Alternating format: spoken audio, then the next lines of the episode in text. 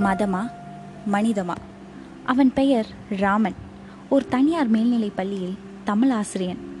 கம்ப ராமாயணத்தில் தோய்ந்து பாடம் எடுப்பான் என்பதனால் அவனை கம்பராமன் என்றே அடைமொழி கூட்டி அழைத்து பழகிவிட்டது பள்ளி. அவன் கம்பராமன் என்று அழைக்கப்படுவதில் மண்ணுளி பாம்புக்கு இரண்டு பக்கம் தலை இருப்பது போல் இரு தரப்புக்குமே மகிழ்ச்சிதான். அழைக்கப்பட்ட ராமன் அதை பெருமை என்று கருதி மகிழ்ச்சி கொள்கிறான். அழைக்கிறவர்கள் அதில் தோணிக்கும் கேலியில் கள்ளக்காதலை போல் ஒரு ரகசிய சந்தோஷத்தை அனுபவிக்கிறார்கள். இது எழுதப்பட்டு கொண்டிருக்கும் போது ராமனுக்கு வயது நாற்பது. ஆனால் அவனது இருபத்தி ஏழு வயது கதை அறியாமல் இந்த நாற்பதை புரிந்து கொள்வது சாத்தியமில்லை.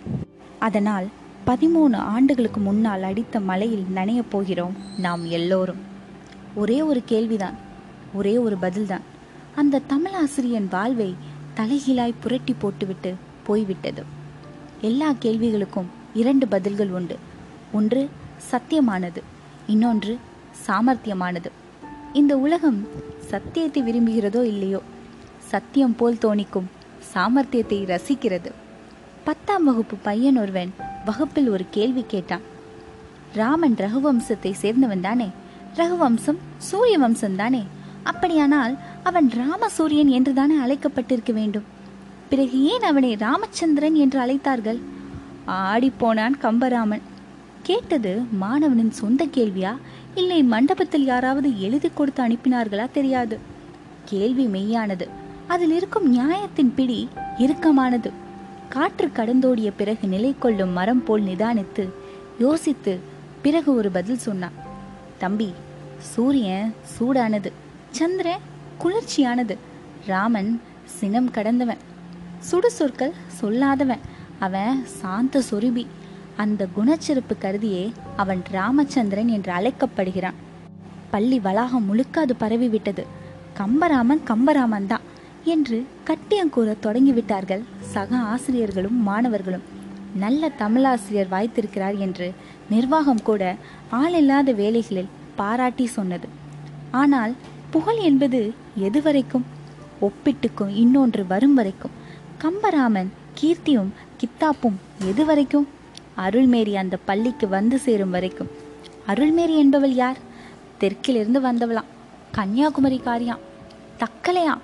பாளையங்கோட்டையில் படித்தவளாம். பளிச்சென்று தோற்றம் கொண்டவளாம். கஞ்சி போட்ட காட்டன் புடவை கட்டி வந்தா அவள் பருத்தியில் பூத்த தாமரையாம்.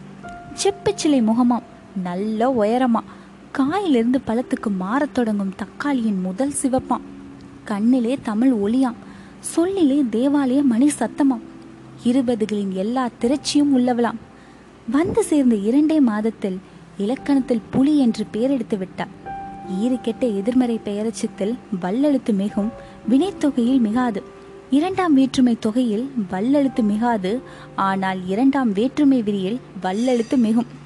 உயிர்வரின் உக்குரல் மெய்விட்டோடும் வெண்பாவுக்கு செப்பலோசை அதனால் மலர்காசு பிறப்பு என்று வாய்ப்பாடுகளுக்கு ஒன்றால் தான் முடிய வேண்டும் என்ற அளவோடு அவள் நிறுத்தி கொண்டிருந்தாள். கம்பராமன் வாழ்வில் எந்த எழுத்து பிழையும் நேர்ந்திருக்காது. அவனை கேட்ட அதே கேள்வியை அதே மாணவன் அருள்மீறியை கேட்டதும் அதற்கு அவள் சொன்ன பதிலும் தான் கம்பராமனின் மனதையும் வாழ்வையும் தடம் மாற்றி போட்டுவிட்டது.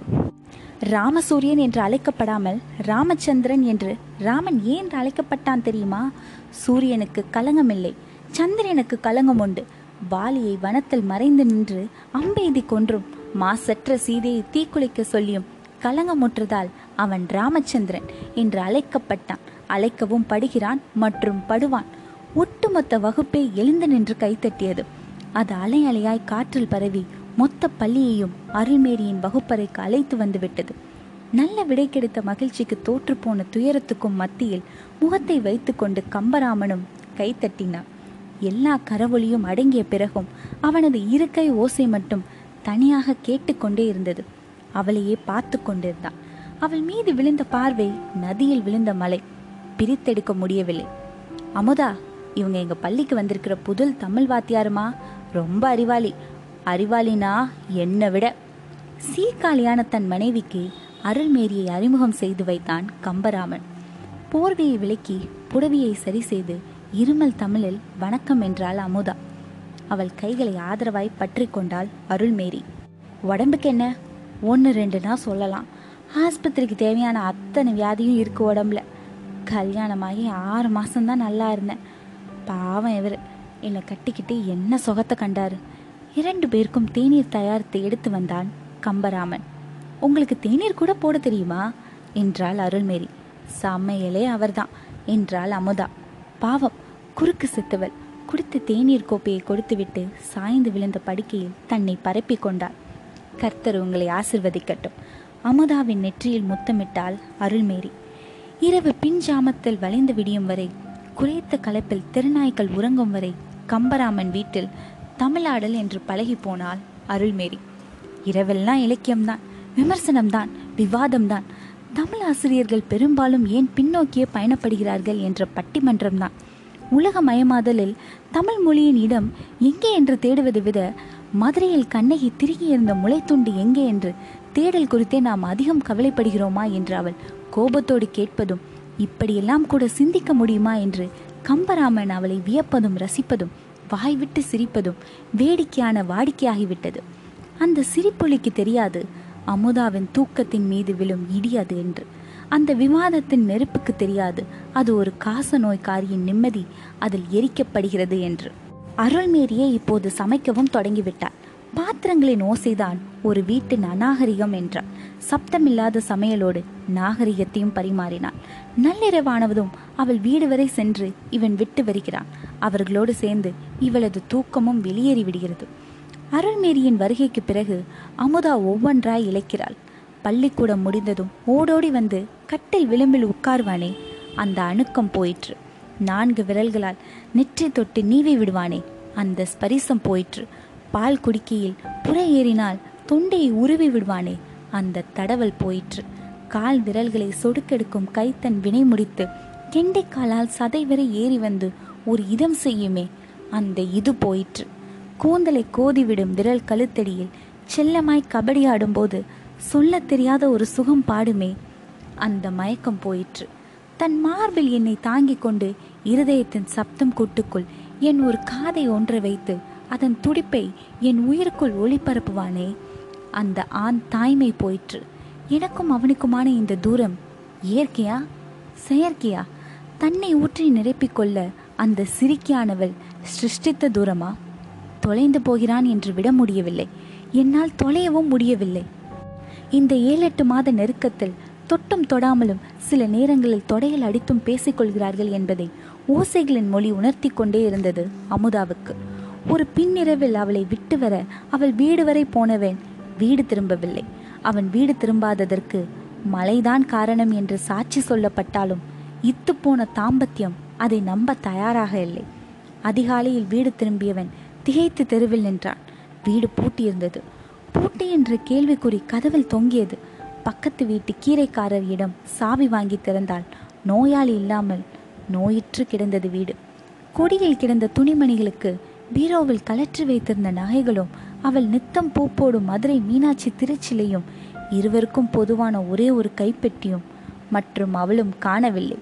மருந்து பொட்டிக்கு கீழே இருந்த வெள்ளை காகிதத்தில் ஒரே வரிதான் எழுதியிருந்தாள் நீங்க நல்லா இருங்க நான் போறேன். அவளது கருத்து பிழையிலும் போறேன் என்று எழுதாமல் வல்லினத்துக்கு மாறாக இடையினம் இட்டெழுதிய எழுத்து பிழையில் நெஞ்சொடிந்தவன் நிலை குழந்தான் அதன் பிறகு எந்த முயற்சியும் ஈடுபடவில்லை. விடுதலை பத்திரத்திலும் விவாகரத்திலும் முதல் மனைவியின் தாம்பத்தியம் முடிந்தது. இரண்டாம் மனைவி அருள்மேரிக்கு இப்போது இரண்டு குழந்தைகள். மூத்த மகனுக்கு அவள் பெயர் வைத்தாள். ஆண்டனி பாண்டியன் என்று. இளைய மகளுக்கு அவன் பெயர் வைத்தான். ஆண்டாள் மேரி என்று. ஓடி விழுந்த இடம் சொல்லாமல் பதிமூணு ஆண்டுகள் தொலைந்து போயின. இப்போது மகனுக்கு வயது பனிரெண்டு. மகளுக்கு ஒன்பது. கம்பராமனுக்கு நாற்பது இந்த பின்னணி தெரியாமல் அந்த இளவு செய்தியை எப்படி விலக்கிக் கொள்ள முடியும்? இன்று காலை ஏழு மணிக்கு அமுதா இறந்து விட்டாள். இருதயம் சில கணங்கள் நின்று மீண்டும் துடிக்கத் தொடங்கியது ராமனுக்கு.